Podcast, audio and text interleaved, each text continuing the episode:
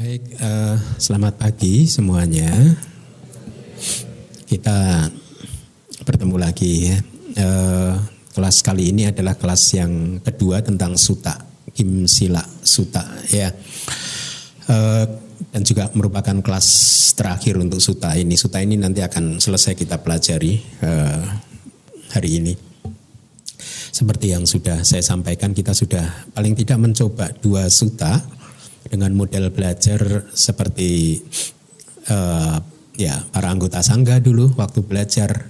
Ya satu hal yang anda mungkin uh, perlu saya ingatkan lagi bahwa kata-kata yang ada di sini yang ada di layar itu adalah kata-kata Buddha dan juga para guru di masa lalu yang saya terjemahkan ke dalam bahasa Indonesia. Jadi setiap kali mendengarkan model pembabaran seperti ini kita bisa mencoba untuk sedikit menggunakan imajinasi kita bahwa kita sedang hidup di masa pada saat Buddha masih hidup seolah-olah Buddha menyampaikan kata-katanya sendiri kepada kita dan kemudian murid-muridnya memberikan penjelasan lebih detail kepada kita ya. Jadi ya, dengan demikian mudah-mudahan bisa membuat sadar Anda semakin meningkat kemudian juga Tentu saja sang wega, Anda tahu nggak sang wega itu rasa hati yang tergugah? Seperti perasaan Pangeran Siddhartha pada saat melihat empat tanda itu kan langsung tergugah. Menyadari bahwa kehidupan ini tidak aman ya. Dengan mendengarkan ceramah-ceramah seperti ini semoga juga sang wega Anda sedikit sedikit tergugah uh, muncul rasa hati Anda tergugah. Karena Anda mulai ta, uh, kita membayangkan bahwa manusia yang paling hebat di seluruh alam semesta seperti Buddha saja pada akhirnya harus menyelesaikan kehidupannya kan? Kehidupannya harus berakhir ya. Oleh karena itu uh, mari kita dengarkan suta ini ya. Kata-kata Buddha kata-kata para arahat di masa lalu kata-kata guru-guru di masa lalu 2600 tahun yang lalu. Semoga dengan mendengarkan ini sadar kebijaksanaan Anda semuanya meningkat ya. Baik, saya akan meminta salah satu dari Anda untuk membacakan sutanya. Kim Sila Suta. Budi pekerti apa, perilaku apa saja, dengan mempraktekkan kama apa, seseorang kokoh dengan sempurna dan mencapai hasil yang tertinggi. Seseorang yang menghormati orang tua tanpa kedengkian dan mengerti waktu yang tepat untuk melihat guru-gurunya. Ketika khotbah dhamma sedang berlangsung, mengetahui momen yang bagus tersebut, dia hendaknya mendengarkan dengan penuh rasa hormat kata-kata yang telah benar-benar diucapkan dengan indah. Lihat uh, stop ya. Jadi pada saat khotbah dhamma sedang berlangsung, momen tersebut sangat bagus. Kenapa? Karena tidak mudah untuk mendapatkan kesempatan seperti ini. Bayangkan di Jakarta ini ada berapa ratus ribu umat. Eh, hanya sekian umat yang mendapatkan kesempatan untuk mendengarkan. Jadi eh, hendaknya kita semua mendengarkan dengan penuh rasa hormat kata-kata yang telah benar-benar diucapkan dengan indah karena itu dari mulut Sang Buddha sendiri kan ya. Setelah menanggalkan keangkuhannya dengan sikap yang santun, seseorang pergi ke hadapan para guru pada waktu yang tepat. Seseorang hendaknya mengingat dan mempraktikkan makna, dhamma, pengendalian diri, dan kehidupan suci. Bergembira di dalam dhamma, senang dengan dhamma, kokoh di dalam dhamma, mengerti bagaimana cara menyelidiki dhamma. Seseorang tidak mengembara di percakapan yang merusak dhamma melainkan hanya yang dituntun dengan kata-kata yang telah benar-benar diucapkan dengan indah. Setelah menghancurkan canda, cakap angin, rat tangis, kejengkelan, perilaku yang munafik, licik, keserakahan, kesombongan, ketidaksabaran, sifat kasar, cacat dan kegilaan, seseorang hidup bebas dari keangkuhan dan hati yang teguh. Apa yang dipahami adalah esensi dari kata-kata yang dikatakan dengan indah. Samadi adalah esensi dari apa yang telah dipelajari dan dipahami. Kebijaksanaan dan pengetahuan kitab suci tidak berkembang untuk dia yang impulsif roboh. Mereka yang senang di dalam dhamma yang disampaikan oleh para orang suci tidak ada taranya dalam hal ucapan, pikiran, dan perbuatan. Kokoh dalam kedamaian, kelembutan, dan samadi. Mereka telah sampai pada esensi dari pengetahuan kitab suci dan kebijaksanaan. Suta yang kesembilan tentang apa sajakah yang menjadi standar perilaku selesai. Baik, terima kasih uh, Yulia. Minggu lalu sudah uh, kita bahas ya bahwa suta ini sebenarnya berkaitan dengan uh, pertanyaan dari yang Arya Sariputa kepada Buddha dan Buddha memberikan jawabannya. Tetapi sesungguhnya yang Arya Sariputa menanyakan semua pertanyaan tadi itu demi muridnya ya murid beliau murid baru yang merupakan teman beliau sejak masa kecil ya. Dan beliau berpikir bahwa sepertinya hanya Buddha yang bisa menuntun uh, temannya itu. Maka yang Arya Sariputa tanpa menyebut nama temannya ya. Beliau bertanya tentang standar perilaku apa yang dibutuhkan yang perlu kita punyai supaya kita bisa berkembang secara sempurna. Nah uh, lihat uh, sekali lagi bahwa suta-suta ini usianya paling tidak sudah 2600 tahun paling tidak ya sejak zaman Buddha ya 2600 tahun dan penjelasannya juga ada di zaman-zaman tersebut uh, juga ya. Uh, sampai hari ini belum musnah belum lenyap. Artinya seandainya saja kita pernah dalam jangka waktu 2600 tahun yang lalu terlahir sebagai manusia kita pasti ingat. Dan waktu itu mungkin kalau kita manusia tidak hanya manusia tetapi juga umat Buddha kita tentu masih ingat bahwa suta ini ada di zaman tersebut sudah pernah kita pelajari. Artinya sekali lagi usia dari kitab suci kita yang sudah 2600 tahun dan akan terus berlangsung ya sampai kapan pun hanya ada momen-momen tertentu di mana nanti tidak ada ajaran Buddha tetapi hanya sementara saja uh, setelah itu untuk uh, setelah ajaran Buddha ini lenyap nanti pun juga akan ada ajaran Buddha yang berikutnya ya Buddha Meteya. Nah poinnya adalah sekali lagi selama kita masih menginginkan beraspirasi menjadi murid Buddha masih mempunyai aspirasi untuk keluar dari nibbana maka mau tidak mau di kehidupan kapan pun nanti kita akan bertemu dengan pelajaran-pelajaran seperti ini. Oleh karena itu pesannya adalah mumpung saat ini kita sudah terlahir sebagai manusia dan sudah mendapat kesempatan berharga bisa mendengarkan dhamma yang seperti ini maka jangan disia-siakan. Mendengarkan dhamma setelah mendengarkan kemudian direnungkan dan setelah itu dipraktekkan. Tidak hanya berhenti di mendengarkan dan memahami secara intelektualitas intelektual saja tetapi juga harus kemudian dipraktekkan supaya ada transformasi batin transformasi spiritual sehingga kita paling tidak di kehidupan kali ini kita naik kelas ya. Tingkat spiritual kita meningkat ya sehingga nanti di perjalanan ke depan tujuan kita pun semoga menjadi semakin dekat.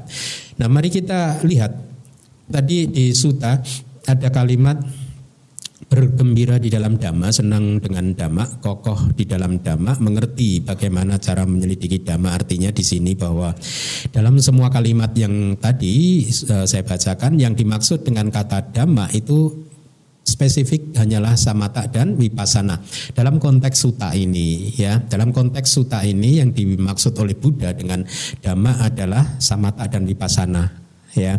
Jadi beliau ingin menunjukkan kepada teman yang Arya Sariputa bahwa di dalam kehidupan ini karena beliau sudah menjadi seorang biku ada tugas yang penting yaitu apa?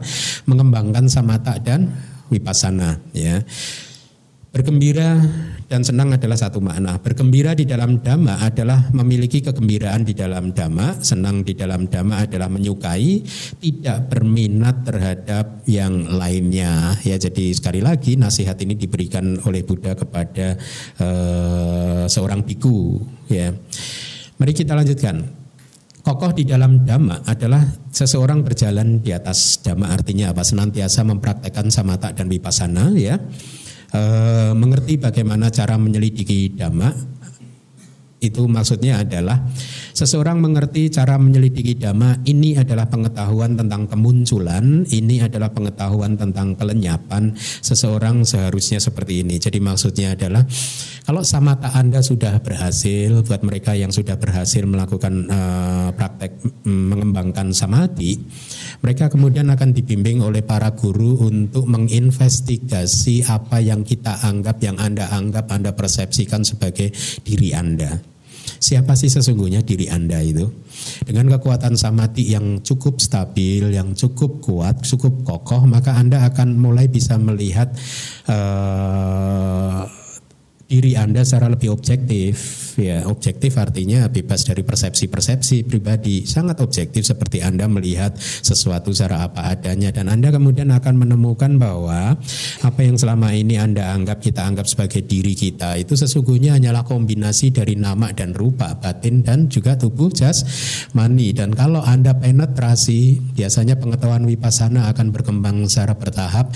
Pada tahap awal Anda akan mulai ada perbedaan fenomena anda mulai bisa melihat ada dua fenomena yang berbeda. Yang satu mempunyai ciri senantiasa bergerak mengambil objek, yang satu mempunyai ciri untuk seolah-olah apa e, seolah-olah sebenarnya tidak diam juga statis untuk diambil oleh fenomena yang pertama pada saat Anda latihan wipasana Anda semakin berkembang, Anda mulai melihat oh ternyata yang fenomena yang mengambil objek itu adalah disebut batin, fenomena yang menjadi objek itu adalah jasmani. Berarti di luar batin dan jasmani sudah tidak ada lagi. Anda mencari-cari sudah tidak ada lagi fenomena kekal yang kita atau Anda anggap sebagai diri atau roh dan lain sebagainya. Nah, Anda mulai melihat kebijaksanaan Anda mulai melihat bahwa apa yang selama ini Anda persepsikan, kita persepsikan sebagai saya, roh saya, diri saya, itu ternyata hanyalah dua fenomena ini, nama dan rupa, batin dan jasmani.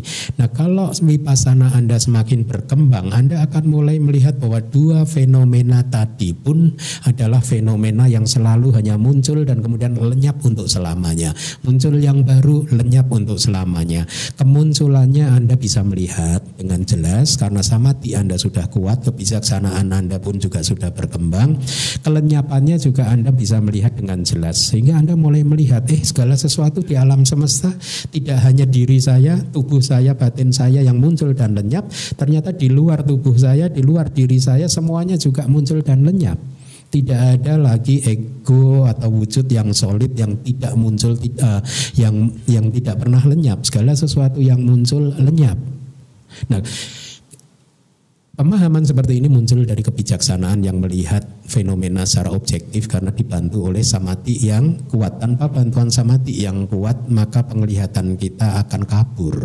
Ya, ini yang dimaksud di penjelasan ini bahwa setelah kita akan mulai bisa menyelidiki dhamma bisa membedakan eh itu fenomena yang muncul ini fenomena yang lenyap muncul lenyap ketika ini muncul maka ini Ima seming sati idang hoti ketika ini ada maka itu ada Ima supada idang upajati dengan munculnya ini maka itu muncul Jadi Anda mulai melihat hubungan sebab dan akibat segala sesuatu mempunyai hubungan sebab dan akibat. Kemudian imasa niroda idang nirujati. Ketika itu lenyap maka ini pun lenyap.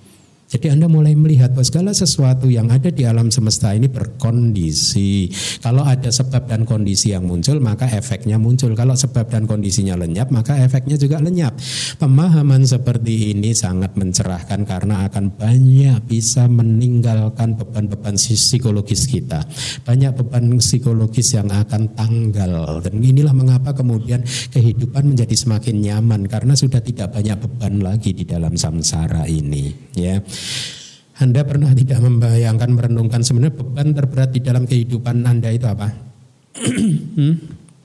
Beban terberat nih saya beritahu karena waktunya terbatas. Boleh kan saya jawab sendiri pertanyaan saya? Beban terberat kehidupan kita semua ini adalah persepsi yang keliru, pandangan yang keliru bahwa menganggap ini adalah saya. Itulah beban yang terberat. Karena ini ada saya maka emosi muncul semua. Betul tidak? Kalau kita sudah tidak mengingat ini saya, mana bisa emosi muncul? Hmm? Nah, untuk bisa memahami ini kita harus bermeditasi, ya. Sebentar lagi DBS akan mengadakan uh, apa baca. Kita akan bertapa selama beberapa hari. Mari kita lanjutkan. Kemudian, nah ini penting untuk seseorang yang vipasananya masih muda, artinya belum berkembang, vipasananya belum maju, ya. Percakapan binatang ini istilah teknis, terminologi khusus, eh, bahasa palinya ini tiracana katha percakapan binatang nanti akan saya jelaskan. Seperti misalnya percakapan tentang raja dan lain-lain merusak damak samata dan wipasana. Dan inilah mengapa biasanya di dalam retret kita semua menerapkan peraturan tunhi bawa bahasa palinya. Tunhi bawa itu apa? Diam seribu bahasa. Ya, sama sekali tidak berbicara. Ya di dalam retret Pak Baja nanti juga selama 10 atau 12 hari sih itu itu juga peserta sama sekali dilarang berbicara kecuali berbicara kepada guru ataupun kepada panitia dalam hal-hal yang khusus. Selebihnya strictly prohibited tidak boleh berbicara dilarang keras. Kalau ketahuan berbicara, berbicara pada saat Pak Baja silahkan pulang. Panitia berhak. Langsung diputuskan Anda pulang. Ya. Ada dulu dua tiga tahun yang lalu ada peserta yang uh, setelah tiga hari empat hari gitu pengen pulang. Empat tahun yang lalu itu waktu itu, itu. terus panitianya itu sedikit bercanda gitu. Uh, karena kan biasanya kalau ikut pabaja itu kan dompet uang semua ditahan di sini. Jadi peserta pabaja yang di sana itu tidak ada uang tidak ada pakaian juga. Jadi waktu si peserta pabaja ini mau pulang masih pakai jubah izin pada panitia, panitianya bercanda. Ya biasanya sih kalau kita sekolah minggu itu kalau anak-anak mau minta pulang di tengah jalan orang tuanya yang jemput gitu. Jadi Anda nanti kalau di tengah jalan mau pulang minta orang tua. ya, nah eh, kembali lagi uh, lihat pada saat wipasana kita belum berkembang maka percakapan apa pun itu bisa sangat merusak ya. Di sini ada kita bertemu dengan istilah percakapan binatang seperti misalnya percakapan tentang raja dan lain-lain yang merusak dhamma samata dan wipasana. Jadi inilah yang disebut dengan percakapan yang merusak dhamma. Kalau kita masih latihan, masih belum stabil progres kemajuan kita ya, masih belum master, belum menguasai samata ya maka memang itu syarat yang mutlak. Kita dilarang berbicara. Sepanjang ya sepanjang apa pun kita mampu karena pasti ini akan lebih bermanfaat. Kenapa? Karena batin kita kita ini sedang kalau bermeditasi batin kita saat ini ini ibaratnya ibaratnya ini batin kita ini air gelas ini adalah tubuh kita. Batin kita ini goyang semua karena batin kita nih lihat airnya goyang, maka kita tidak bisa melihat kedalaman tertentu. Kita tidak bisa melihat nama dan rupa ini dengan objektif. Supaya bisa melihat nama dan rupa ini objektif apa? Kita diamkan. Ya, setelah ini diam, tubuhnya diam, seolah-olah tidak bergerak, meskipun sesungguhnya berproses, tetapi dia tenang sekali, batinnya juga tenang sekali seperti air ini yang diam, maka semua kita batin akan mampu melihat fenomena nama dan rupa dengan lebih objektif lagi. Nah, pada saat batin sudah mulai agak tenang, tiba-tiba kita bercakap-cakap, ya akan goyang lagi. Percuma usaha kita untuk membuat air ini tadi menjadi sudah agak tenang jadi bergoyang lagi. Inilah mengapa kita sebaiknya tidak bercakap-cakap pada saat uh, apa uh, sedang latihan seperti itu. Tujuannya bukan apa-apa, bukan untuk panitia, tujuannya adalah untuk Anda sendiri yang sedang uh, berlatih. Nah, uh, kita bertemu dengan istilah percakapan binatang. Apa sih maksud percakapan binatang? Di kitab komentar dijelaskan dengan perumpamaan yang sangat bagus. Binatang itu kan kalau penjelasan binatang itu sebenarnya adalah makhluk yang jalannya horizontal. Meskipun ada binatang yang vertikal jalannya ada nggak sih? Pokoknya gitu, definisinya begitu pokoknya makhluk yang jalannya horizontal ya. Kalau kita kan jalannya vertikal gitu ya. Nah, disebut sebagai percakapan binatang seperti itu karena percakapan ini hanya menuju ke arah horizontal tidak menuju ke atas. Artinya apa? Percakapan yang tidak kondusif, kondusif, tidak bermanfaat untuk membuat kita terlahir di alam yang atas untuk membuat kita terlahir di alam kalau bahasa palinya ada ini. Aniyani kata saga moka maganang tidak menuntun tidak membawa kita ke jalan yang menuju saga moka surga dan pembebasan. Jadi percakapan yang sesungguhnya dengan kata lain percakapan yang merusak dhamma adalah percakapan yang useless. Oleh karena itu sebaiknya kita hati-hati menjaga menjaga ucapan kita jangan sampai ya kalau di kehidupan sehari-hari memang tidak terhindarkan sih Anda nanti kita semua melakukan percakapan binatang gitu ya. Percakapan yang horizontal yang nggak bermanfaat untuk kelahiran di surga dan pembebasan kita. Nah, kitab-kitab kita memberikan banyak sekali definisi saya tidak uh, uh, apa anak uh, bukan definisi menguraikan uh, percakapan binatang itu apa saja ada banyak sekali tetapi saya tidak hmm, merasa kita punya cukup waktu ya.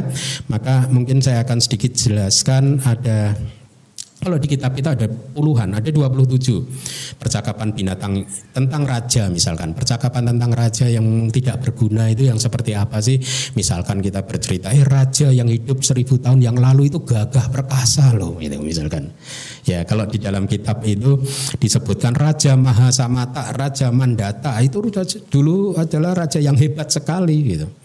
Kenapa disebut tidak bermanfaat untuk kelahiran ke surga dan ke, ke, ke pembebasan? Karena hal tersebut tidak memberikan kebijaksanaan apa pun. Kecuali kalau kita berbicara membicarakan Raja Mahasamata yang hidup ribuan tahun yang lalu itu dia raja yang hebat, tetapi juga harus meninggal juga berarti segala sesuatu yang muncul adalah lenyap. Nah ini bermanfaat. Ya, tetapi kalau hanya oh dia hebat, apalagi tambahin ganteng lagi, nah, dia nggak bermanfaat lah. Terus yang kedua adalah percakapan tentang pencuri sama di penjelasannya pencuri yang bernama Mula Dewa dan lain sebagainya. Kalau di kitab komentar tuh dulu hebat loh, pinter nyolong loh gitu. atau percakapan tentang perdana menteri itu kepala menteri kerajaan bahasa palinya Mahamata sama. Ya, menceritakan kehebatan-kehebatan e, mereka tanpa menghubungkannya dengan karakteristik universal yaitu apa? Anicca juga dan anatta tidak kekal penderitaan dan bukan diri. Atau percakapan tentang perang bala tentara tentang bahaya ketakutan tentang makanan minuman pakaian tempat tidur untaian bunga parfum wewangian banyak sekali yang uh, dimasukkan dalam uh, kategori percakapan binatang. Kenapa? Karena tidak bermanfaat untuk pencerahan kita. Oleh karena itu percakapan haruslah percakapan yang berada di dalam kerangka empat kebenaran mulia. Ya, percakapan yang dengan pemahaman memperkuat pemahaman kita tentang anicca, duka dan anatta. Ya, jadi anda tahu istilah khusus lagi yaitu apa percakapan nanti kalau pas setelah kelas makan di luar ya kalau teman anda nanti mulai bercakap-cakap nah, percakapan binatang ya gitu ya. iracana kata ya Mari kita lanjutkan. Dia dia tidak mengembara di percakapan yang merusak dhamma, melainkan hidup di kediaman. Artinya hidup di kediaman begini, ini menarik kita harus hidup di dalam kediaman kita. Karena kalau kita tidak hidup di kediaman kita bahaya. Bahaya menerjang kita. Ilustrasinya seperti ini. Ada seekor burung kecil ya, ini di kitab. Hidupnya di pohon besar gitu, dia patok wood wood Ah, gitulah apa namanya. Hidupnya di pohon batang pohon yang besar dia lubangnya kecil kan. Nah, karena dia pohon ke, uh, burung yang kecil, dia keluar dari pohon menantang Raja Wali. Ya, singkat cerita karena dia menantangnya di luar rumah, akhirnya KO dia kalah kan. Ya, tapi cerita ini berlanjut pada kesempatan yang lain ada burung kecil ini lagi yang ya, rumahnya di batang pohon yang besar, dia keluar menantang burung Raja Wali, eh, gitu kan. Begitu burung Raja Walinya marah, nerkam dia, dia lari masuk ke Pohon burung raja walinya nabrak pohon, menang. Kira-kira begitu. Nah, ini perumpamaan yang bagus bahwa kita semua harus tinggal di kediaman kita supaya tidak diserbu oleh raja wali yang merupakan perumpamaan untuk kilesa kotoran batin. Sekarang pertanyaannya kediaman itu apa? Sati, perhatian penuh, mindfulness. Kalau kita di dalam melihat kita menerapkan perhatian penuh di dalam mendengar dan lain sebagainya, kita mengaplikasikan perhatian penuh, maka kita berada di dalam kediaman kita. Karena pada saat kita benar-benar memperhatikan fenomena melihat mendengar itu secara penuh, maka tidak ada kesempatan buat raja wali atau kilesa atau kotoran batin untuk menerjang batin kita. Ya, oleh karena itu eh, berbeda kalau kita berbicara, melihat, mendengar tanpa mengaplikasikan perhatian penuh, maka biasanya kita akan berbicara dengan kilesa, mendengar dengan kilesa, ya, melihat dengan kilesa. Ini yang diartikan sebagai uh, burung kecil tadi diserang oleh burung raja wali ya. Jadi bagus sekali ya harus hidup di kediaman di wilayah pindah patah yang cocok dan lain-lain. Ya tentu saja guru-guru saya selalu menasehati kalau kamu nanti misalkan di Indonesia mau bermeditasi retret di hutan atau di mana pun pertimbangkan hidup di dekat yang kita bisa berpindah patah paling tidak bisa paling jalan satu jam pulang pergi satu jam dua jam berarti uh, untuk berpindah patah mengumpulkan derma makanan ya. Jadi wilayah seperti ini pun juga harus uh, dipertimbangkan. Maka kemudian dia hendaknya dituntun dengan kata-kata yang telah benar-benar diucapkan dengan indah. Nanti akan saya sampaikan apa itu kata-kata yang diucapkan dengan indah. Benar-benar di sini hanyalah kata-kata yang berkaitan dengan samata dan vipassana. Oh, jadi udah. Jadi kata-kata yang indah hanyalah kata-kata adalah kata-kata yang berkaitan dengan samata dan vipassana. Tentang bagaimana mengembangkan samadhi atau kalau sudah sukses samatinya kata-kata yang indah adalah berkaitan dengan tentang bagaimana menganalisa nama dan rupa. Bagaimana menganalisa batin dan e, jasmani itu ya.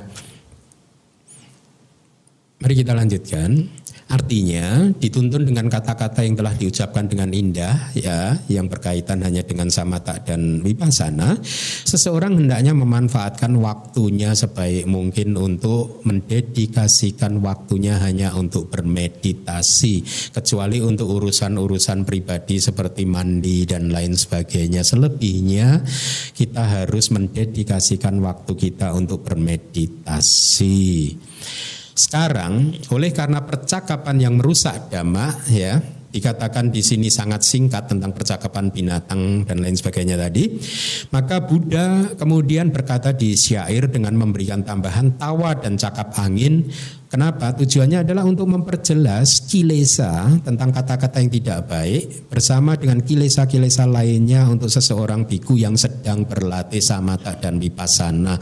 Bahkan kalau kita sedang berlatih tertawa terbahak-bahak itu pun muncul dari kilesa yang akan membuat botol tubuh kita dan juga air di dalamnya bergetar lagi, berguncang lagi dan ini kontraproduktif dengan latihan kita. Oleh karena itu kilesa-kilesa apa pun itu hendaknya bisa kita tekan untuk tidak muncul pada saat kita sedang ikut retret, sedang ikut pabaja dan lain sebagainya. Oleh karena itu kemudian Buddha menambahkan tawa dan cakap angin gitu ya.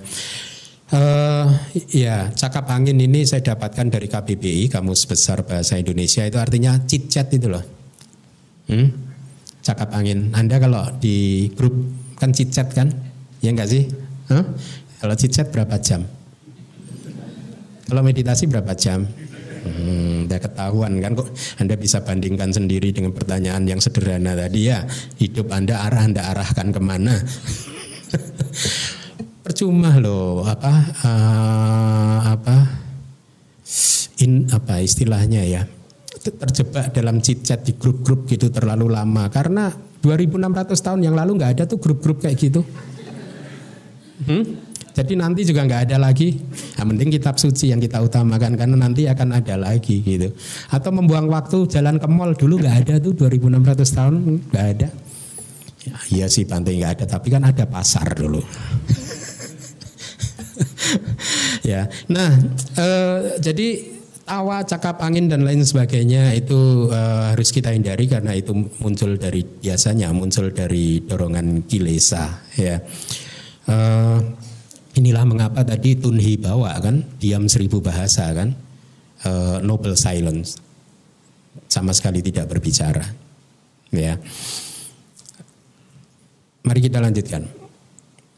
Seorang biku yang sedang berwipasana hendaknya hanya semata-mata tersenyum kecil terhadap cerita yang mengundang tawa hendaknya tidak suka berbicara yang tidak bermanfaat, hendaknya tidak meratap dan menangis ketika mengalami ketidakberuntungan dan kehilangan sanak saudaranya, hendaknya tidak memunculkan kejengkelan ketika menghadapi tunggul, duri dan rintangan lainnya. Ini uh, tunggul dan duri itu apa?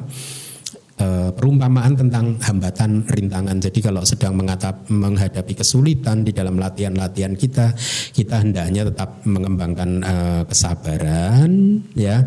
Tunggul itu pangkal pohon gitu yang masih tertinggal di dalam tanah ketika habis ditebang, ya.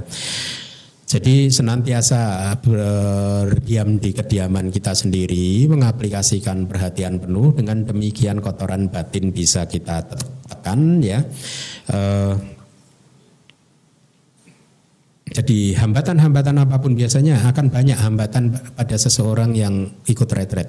Karena apa? Karena dia masuk dalam wilayah yang tidak familiar. Ya, tidak biasa. Sesuatu yang baru akan selalu memunculkan hambatan dan tantangannya sendiri. E, tadi di sutanya dikatakan setelah menghancurkan canda, cakap angin, ratap tangis, kejengkelan, perilaku yang munafik tadi ada kan, keserakahan, kesombongan, ketidaksabaran, sifat kasar, cacat dan kegilaan, seseorang hidup bebas dari keangkuhan dan hati yang teguh. Di sini dijelaskan, kemunafikan dikatakan sebagai perilaku munafik. Munafik ada tiga jenis di dalam kitab komentar yang lain saya coba cari karena di sini tidak dijelaskan. Tiga jenis kemunafikan itu berkaitan dengan kemunafikan yang berkaitan dengan kebutuhan pokok seorang biku, kemunafikan yang berkaitan dengan uh, postur tubuh, cara berjalan dan lain-lain, kemunafikan yang berkaitan dengan kata-kata yang melingkar. Artinya begini, Uh, seorang biku yang munafik yang berkaitan dengan kebutuhan pokok itu begini kan. Ada seorang biku yang karena keserakahannya pada saat ada umat berdana ya karena dia tahu kok dananya murah ya dananya sedikit ya maka dia pura-pura munafik ya pura-pura bahwa dia adalah seorang uh, pura-pura menolak ya padahal di dalam hatinya dia menginginkan yang lebih gitu ya setelah dia menolak, ditawari menolak kan kemudian umat jatuh hati kan, simpati kan. Waduh ini bantainya hebat ini. Saya dana seperti ini aja tidak tidak mau menerima loh. Dia sangat sederhana loh. Akhirnya karena muncul rasa sadar dan sayang kepada biku itu, umat tadi beberapa hari kemudian di kesempatan yang berbeda mencoba berdana dengan dana yang lebih mewah. Nah pada saat ini bikunya kembang kempis hidungnya. Dang, dang, dang, dang. Ini dia, ini dia yang saya cari. Nah begitu dananya udah mewah bagus dia terima. Ya, ini yang dianggap sebagai kemunafikan ya. Bahwa di kitab komentar dan Buddha menyampaikan hal seperti ini berarti terjadi di kalangan anggota sangga di zaman dulu. Zaman sekarang mungkin enggak ya. Daripada saya dituntut. ya, jadi eh, kemunafikan yang berkaitan dengan kebutuhan pokok itu seperti itu. Kemudian kemunafikan yang berkaitan dengan postur. Ada seorang biku kalau sedang berada di tengah keramaian um, di tengah umat, dia cara berjalannya pelan, cara berbicaranya pelan gitu. Padahal tujuannya adalah untuk menarik simpati di dalam hatinya berpikiran mudah-mudahan semua umat itu berpikiran bahwa saya baru saja keluar dari jana gitu ya perilakunya dilembut-lembutkan supaya apa supaya dia menerima dukungan yang lebih dari umatnya Biku-biku yang seperti ini tidak tahu bagaimana menderitanya mempunyai dukungan yang berlebihan dari umat. Ini contohnya saya ini. Jadi orang yang seperti itu posturnya dibuat-buat demi tujuan pribadi itu dia katakan sebagai eh, seorang biku yang munafik yang berkaitan dengan postur ya. Kemudian yang ketiga tentang kata-kata yang melingkar munafik. Jadi biku ini berkata tahu nggak biku yang tinggal di sana yang pakai kacamata yang jubahnya seperti ini oh dia itu hebat loh dia mungkin sudah anagami loh Padahal biku itu yang dibicarakan itu merujuk pada dirinya sendiri. Tujuannya apa? Supaya umatnya itu makin dekat kepada dia gitu. Sehingga dia akan mendapatkan dukungan uh, materi yang berlebihan gitu. Maka biku yang seperti ini juga dikatakan sebagai uh, biku yang munafik. Nah, itu tentang tiga jenis kemunafikan. Keserakahan dalam hal kebutuhan pokok tadi e, sama dengan kemunafikan tadi. Kesombongan dalam hal status sosial e, dan lain-lain. Ketidaksabaran adalah istilah ini ini agak sulit nih yang saya beri warna kuning. Kebahagiaan yang mendidih karena ini berasal dari bahasa Pali pacanika satata sangkata. Yang dimaksudkan adalah sebagai uh, ya saya terjemahkan menjadi kebahagiaan yang mendidih gitu. sulit untuk diterjemahkan tetapi pemahamannya kira-kira seperti ini kalau anda tidak sabar bahkan terhadap hal yang baik ketika anda bertemu dengan guru yang baik yang menguasai samata dan sudah berhasil juga wipasananya ketika anda bertemu dengan guru yang seperti itu kalau ketidaksabaran muncul maka ini istilahnya perumpamaan kebahagiaan anda akan mendidih dalam artian anda akan kehilangan ketenangan Anda. Dan seperti sesuatu yang mendidih air yang mendidih lama-lama jadi uap dan airnya habis tidak bisa dimanfaatkan apa pun. Jadi pertemuan dengan guru yang hebat kalau Anda tidak sabar juga akan membuat kesempatan berharga ini menguap, lenyap begitu saja. Kemudian sifat kasar memiliki karakteristik ucapan yang tajam, yang kasar. yang dimaksud dengan cacat di sini adalah nafsu ragawi dan lain-lain, nanti akan dijelaskan juga. Kegilaan memiliki karakteristik nafsu keinginan yang eh, berlebihan. Uh, di kitab yang lain penjelasan yang lain kata cacat tadi dianggap sebagai cacat batin yang mempunyai loba, dosa, moha atau juga cacat tubuh, cacat ucapan dan cacat pikiran. Artinya apa? Tubuhnya sering dipakai untuk melanggar sila, ucapannya sering dipakai untuk melanggar sila, pikirannya sering dipakai untuk berpikir yang negatif, berpikir yang tidak baik. Maka hal-hal seperti inilah yang disebut sebagai uh, cacat kerusakan atau dosa. Ini Anda sudah bertemu dengan kata dosa tetapi selama ini Anda anggap dosa itu artinya kemarahan atau kebencian tetapi sesungguhnya bisa diterjemahkan menjadi kerusakan juga. Hendaknya ditinggalkan atau cacat tadi ya, kerusakan atau cacat itu hendaknya ditinggalkan seperti kita meninggalkan bara api ya atau seperti kita meninggalkan uh, satu tempat yang penuh kotoran atau seperti kita meninggalkan ular beracun. Kenapa? Karena kita masih menyayangi kehidupan kita. Ya. Jadi kerusakan atau cacat atau dosa seperti yang tadi sudah kita bahas, loba, dosa, moha, perilaku tubuh yang cacat artinya yang sering melanggar sila, ucapan yang sering melanggar sila itu hendaknya atau pikiran yang negatif itu hendaknya e, harus dihindari ya karena itu seperti bara api. Itu perumpamaannya ya. Jadi ingat, perilaku tubuh yang melanggar sila, ucapan yang melanggar sila, pikiran yang negatif itu adalah bara api yang harus kita jauhi. Ya harus kita jaga perilaku, ucapan dan pikiran untuk tetap positif. Mari kita lanjutkan lagi. Menasehati sesu, uh, menasehati dengan cara demikian, seseorang hendaknya mendengarkan kata-kata yang telah benar-benar diucapkan dengan indah, dengan penuh rasa hormat, bisa jadi menjadi tidak bermakna. Percuma artinya.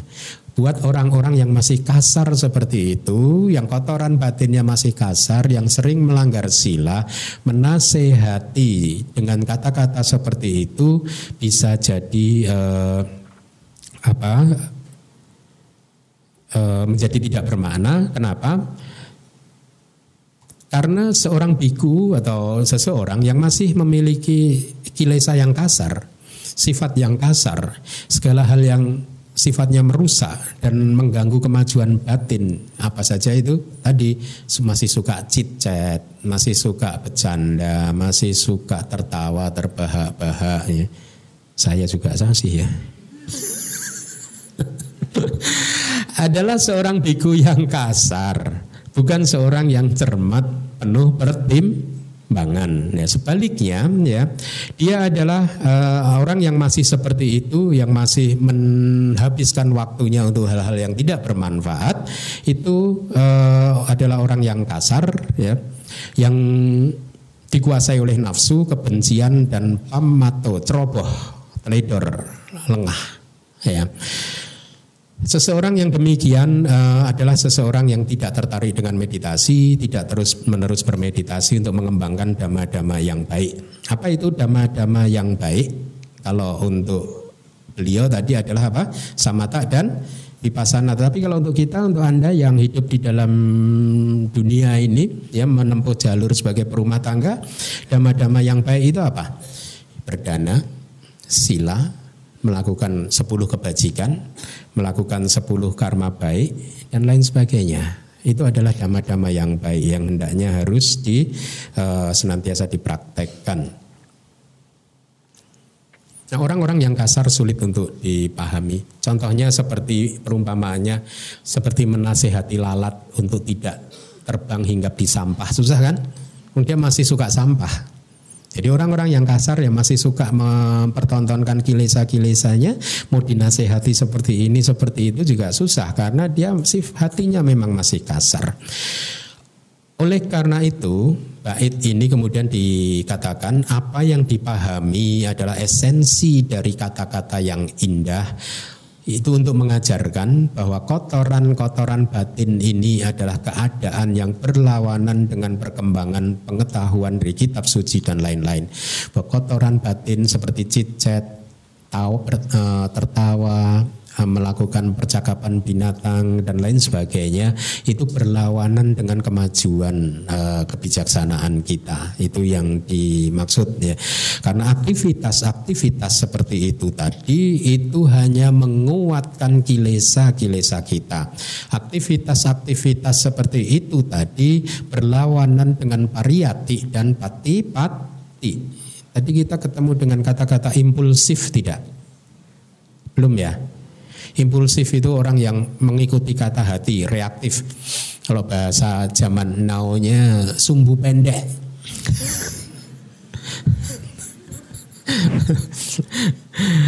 Inilah artinya. Kata-kata yang diucapkan dengan indah adalah kata-kata yang berkaitan dengan samata dan wipasanya. Esensinya adalah pemahaman uh, tentang pengetahuan teoritis yang sudah kita pelajari. Ingat, Walaupun kita tujuan kita adalah untuk merealisasi nibbana melalui meditasi, tetapi pengetahuan teoritis juga penting karena pariyati adalah fondasi untuk meditasi. Meditasi adalah fondasi untuk mengembangkan kebijaksanaan. Fondasi yang awal adalah pariyati, pengetahuan teoritis. Ya. Apabila kata-kata tersebut dipahami maka bagus ya. Akan tetapi ingat, ini bahkan di kitab komentar guru di masa lalu juga menasehati hal yang seperti ini. Tidak ada sesuatu yang dibuat atau dicapai apabila hanya suara saja yang ditangkap. Artinya apabila hanya belajar saja. Cukup belajar, tidak mau mempraktekkannya, tidak mau merubah diri, hanya suara saja yang ditangkap. Ini istilah di zaman dahulu. Zaman dahulu kan belum ada buku, ya toh. Jadi proses belajar mengajar di zaman itu kan hanya seperti ini. Gurunya bercerita, muridnya mendengarkan. Tidak ada catatan, tidak ada gadget dan lain sebagainya. Maka dikatakan dia hanya mendapatkan ilmu saja, dia hanya mendapatkan suara saja. Ini perumpamaannya. Dikarenakan olehnya uh, uh, mana tadi? Akan tetapi tidak ada sesuatu yang dibuat atau dicapai apabila hanya suara saja yang ditangkap. Hal ini karena pengetahuan yang didapat melalui mendengar, dikarenakan olehnya kata-kata tadi itu bisa dipahami, itu yang disebut hanya pengetahuan kitab suci ya atau pengetahuan yang didapat dari mendengar bahasa palinya sukta tetapi saya terjemahkan menjadi pengetahuan kitab suci sebenarnya secara literal artinya adalah pengetahuan dari apa yang didengar. Tapi karena kita zaman modern ya sekarang saya terjemahkan jadi pengetahuan kitab suci. Pengetahuan kitab suci saja bisa jadi tidak bermakna kalau kita tidak mau mempraktekannya. Dan untuk pengetahuan yang didapat melalui mendengar ini atau kitab suci ini sesungguhnya samati adalah esensi dari apa yang telah dipelajari. Artinya apa? Setelah belajar kita harus mengaplikasikan pelajaran yang sudah kita pelajari untuk mengembangkan samadhi samadhi, untuk bermeditasi, melatih samadhi kita, yaitu yang dimaksud. Kemudian di antara damak-damak yang telah dipahami, praktek adalah semata-mata demi untuk samati, ketenangan batin. Ini menarik ini. Definisi dari samati itu salah satu definisinya cita sa'awi kepo. Jadi kira-kira tidak keponya batin pikiran Anda gitu.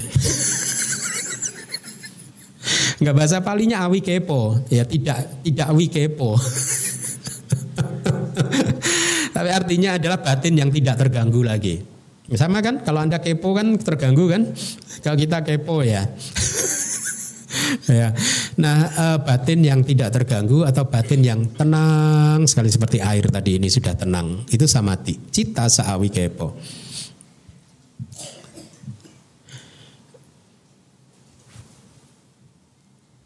Kita lanjutkan, karena sesungguhnya tidak ada apa pun yang bermanfaat dicapai hanya dengan pemahaman semata. Sudah jelas ya, hanya dengan belajar saja sesungguhnya tidak akan pernah bisa membuat kita untuk merealisasi nama dan rupa yang anicca, dukkha dan anatta tadi. Ya, kita harus mengembangkan samati, ya, kemudian berwipasana untuk merealisasi apa sih? Tadi seperti yang waktu saya membimbing membagikan sila, merealisasi jalan, maka buah, pala dan nibbana. Itu tujuan kita. Akan tetapi orang yang impulsif ini tadi, orang yang reaktif, orang yang sumbu pendek ya, dari perilakunya yang dikendalikan oleh nafsu ragawi, nafsu yang berkaitan dengan tubuh untuk menikmati kepuasan-kepuasan yang terkait dengan tubuh dan lain-lain, ceroboh karena tidak terus-menerus melakukan pengembangan dhamma yang baik, dia ini adalah orang yang hanya mengambil suara saja, ya hanya hanya mengambil belajar saja, tetapi tidak tidak menghayati apa yang sudah dipelajari. Orang-orang seperti ini bisa jadi setelah mempunyai pengetahuan yang banyak kemudian dia akan mengajak berdebat ke sini ke sana ke sini ke sana. Wih, saya muridnya Bante Kemindah loh. ayo berdebat, ayo berdebat. ya. Nah, atau ya mempertontonkan tingkat intelektualitasnya, menyombongkan kepandaiannya dan seterusnya. Oleh sebab itu, karena tiadanya pengetahuan tentang makna, kebijaksanaan yang berhubungan dengan pemahaman kata-kata yang diucapkan dengan indah akhirnya tidak berkembang karena dia hanya berhenti di di di belajar saja, kebijaksanaannya tidak berkembang dan pengetahuan kitab sucinya tidak berkembang karena tiadanya praktek untuk mencapai samadhi itu artinya ya. Uh, seperti anak ayam yang mati di lumbung padi. Ini perumpamaan yang bagus sekali. Karena saya melihat di kalangan Buddhis ini ada saja yang terkena sindrom anak ayam mati di lumbung, mati kelaparan di lumbung padi. Tragis nggak? Huh? anak ayam hidupnya di lumbung padi mati kelaparan. Tragis kan? Ini artinya apa? Aktivis Buddhis kenal setiap hari dengan pelajaran dhamma tetapi kilesanya masih kasar, perilakunya masih kasar, silanya masih dilanggar terus. Ya ini tragis kan. Setiap hari bergelut dengan dhamma tetapi tidak mendapatkan apa-apa dari dhamma. Karena apa? Mereka hanya belajar dengan tujuan yang keliru, hanya untuk mempertontonkan tingkat intelektualitas atau untuk menang berdebat dan lain sebagainya, ya. Tapi jangan khawatir, Anda jangan merasa bersalah dengan penjelasan selama ini yang sudah saya berikan karena ini adalah penjelasan untuk muridnya yang Arya Sariputa. Bukan untuk Anda. untuk Anda juga lah, untuk kita, untuk saya juga. ya belum nantilah ya pelan-pelan ya. Mereka yang sadar dan waspada mencapai kedua esensi itu yaitu apa? Esensi dari apa yang telah dipelajari yaitu pengetahuan kitab suci. Apa itu tadi esensinya? Samadhi. Dan esensi dari kebijaksanaan yaitu apa? Suksesnya wipassananya gitu ya.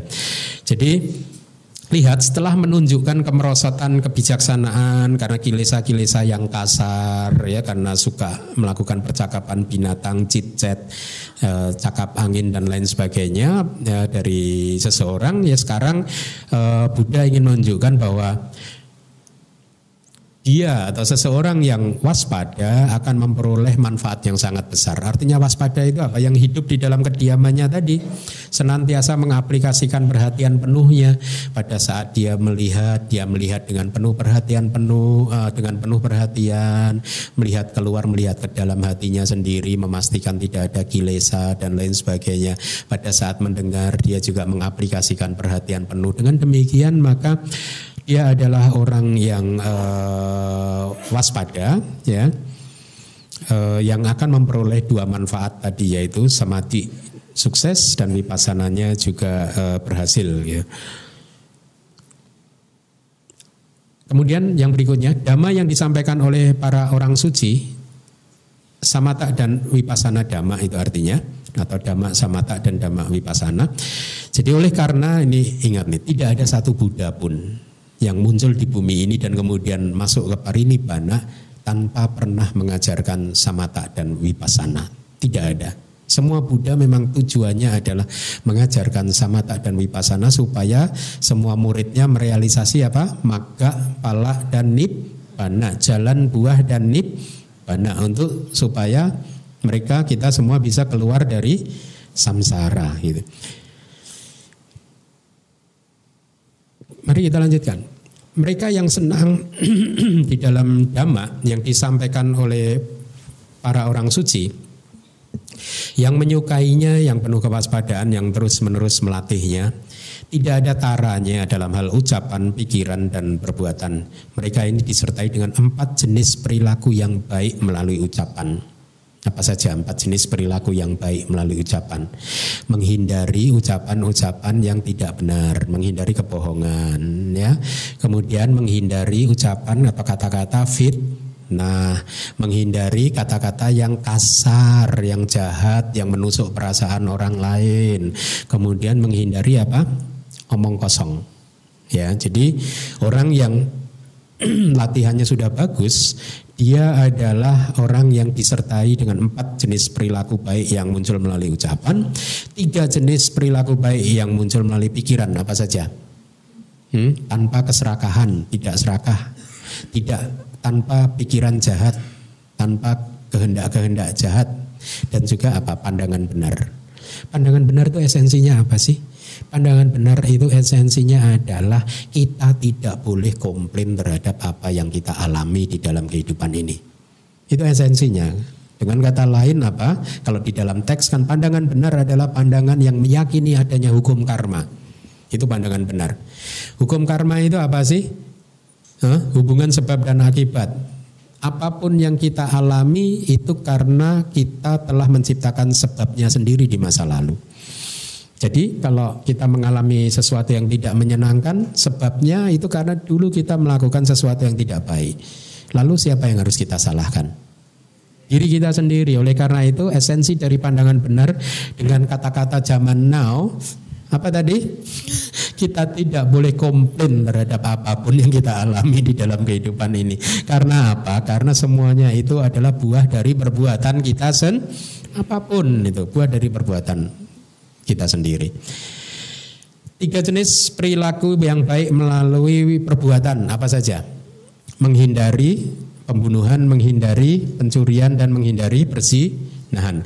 Jadi orang tersebut tiada taranya dalam hal ucapan, pikiran dan perbuatan tidak bisa disamai oleh makhluk lainnya terbaik superior. Sejauh ini dia telah menunjukkan sila yang berkaitan dengan jalan Arya. Sila yang berkaitan dengan jalan Arya ini begini. Pada saat seseorang mencapai maga, pala, jalan dan buah, pada saat dia mencapai kesadaran jalan, maka pada saat itu ya yang namanya tiga wirati, eh, tiga pengendalian diri, penahanan diri itu dia di dalam kesadaran jalan tadi dia menghancurkan ucapan yang salah, kecenderungan-kecenderungan untuk berucap yang tidak baik, kecenderungan-kecenderungan untuk melakukan perbuatan tubuh yang tidak baik hancur sama sekali. Sehingga setelah selesai dia mencapai eh, jalan dan buah, ucapan yang tidak baik dan perbuatan yang tidak baik sudah tidak bisa muncul lagi. Itu yang dimaksud sila yang berkaitan dengan jalan Arya. Ya, pada saat Anda mencapai kesadaran jalan, mencapai maga, maka pada saat itu semua kecenderungan untuk mengucapkan kata-kata yang tidak baik hancur.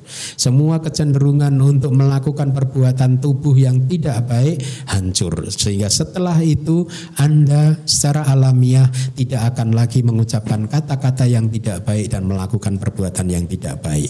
Bukan karena pengendalian diri Anda baik, tetapi karena sudah tidak ada lagi tenaga yang mendorong kita untuk Anda untuk mengucapkan kata-kata yang tidak baik dan melakukan perbuatan yang tidak baik. Itu yang dimaksud sila yang berkaitan dengan jalan Arya bersama dengan sila yang menjadi bagian dari latihan awalnya. Artinya apa? Sebelum mencapai jalan Arya, silanya penuh pengendalian diri. Ya tidak. Kita saat ini tidak melakukan ucapan yang katakanlah tidak berbohong karena kita mengendalikan diri. Ya tidak, itu latihan awal kita. Tapi kalau nanti kita mencapai jalan dan buah, sifat kita sudah secara alamiah tidak akan bisa berbohong. Tidak akan bisa memfitnah, tidak akan bisa berkata-kata kasar, tidak akan pernah bisa uh, terjebak pada omong kosong dan lain sebagainya. Bukankah sifat yang seperti ini yang kita inginkan? Sangat luhur, sangat mulia kan? Ya. Hmm. Kemudian kita lanjutkan mereka yang silanya telah dimurnikan yang secara demikian tadi dengan kesadaran jalan ya maka kokoh dalam kedamaian kelembutan dan samati. Mereka telah sampai pada esensi dari pengetahuan kitab suci dan kebijaksanaan. Mereka telah merealisasi apa yang mereka pelajari ya. E, istilah kedamaian di sini merujuk kepada nibana atau juga kelembutan juga nibana hmm, maaf kelembutan bukan kelembutan yang di bawahnya itu Istilah kelembutan adalah kebijaksanaan yang menembus fenomena sesuai realitas. Artinya apa itu tadi? Kalau seseorang sudah berhasil mengembangkan samati yang kuat, dia bisa menembus realitas secara objektif, ya secara apa adanya. Kelembutan kedamaian adalah istilah untuk kebijaksanaan jalan, maka yang mengambil nibbana sebagai objeknya. Samati adalah samati yang berasosiasi dengan jalan yang muncul bersama dengan maka. Kokoh itu artinya kokoh di dalam keduanya, yaitu di dalam kelembutan kedamaian dan kokoh juga di dalam samati. Jadi mereka yang senang di dalam dhamma yang disampaikan oleh para orang suci tidak hanya dia tiada taranya dalam hal ucapan, pikiran dan pikiran atau uh, sorry perbuatan tapi juga dia kokoh dalam kedamaian, kelembutan dan samati. Mereka telah sampai pada esensi intisari dari apa yang telah dipelajari dan juga intisari dari kebijaksanaan. Kenapa? Karena semua kilesanya telah hancur. Ya. Yang dinamakan esensi dari pengetahuan kitab suci dan kebijaksanaan adalah pembebasan melalui buah arahata, jalan arahata. Oh, sorry, buah arahata pala, arahata pala Ya, kehidupan suci ini sesungguhnya esensinya adalah pembebasan, pembebasan dari semua kilesa. Ya, dengan tidak adanya lagi kilesa, maka kehidupan yang sekarang adalah kehidupan yang terakhir setelah kematiannya sudah tidak akan lagi diikuti oleh kelahiran yang baru gitu. Tidak ada taranya dalam hal ucapan, pikiran, dan perbuatan ini adalah sila, agregat sila. Kelembutan, kedamaian, dan samati adalah agregat panya dan agregat samati. Jadi kita ketemu sila, samati, dan panya. Esensi dari pengetahuan kitab suci dan kebijaksanaan adalah pembebasan yang tidak tergoyahkan yang muncul melalui jalan dan buah arahata. Ya. Itulah tujuan akhir dari semua kita, semua makhluk mencapai jalan dan buah arahata. Ya dengan demikian uh, seorang arahat adalah seorang yang sudah melakukan apa yang harus dilakukan. Sudah tidak ada lagi yang harus dilakukannya lagi. Ya kelahirannya adalah kelahiran yang terakhir, kehidupannya adalah kehidupan yang terakhir. Buddha kemudian mengakhiri khotbahnya dengan puncaknya adalah pencapaian arahata, tingkat kesucian arahat, dan di akhir khotbah biku tersebut mencapai buah sotapati, murid yang Arya Sariputa tadi menjadi seorang sotapana. Tidak lama kemudian dia mantap atau mencapai tingkat kesucian arahat, eh, buah arahata atau buah yang tertinggi. Jadi demikian penjelasan untuk King Sila Suta yang ada di komentar Suta Nipata di Paramata Jotika. Komentar dari Kudaka selesai.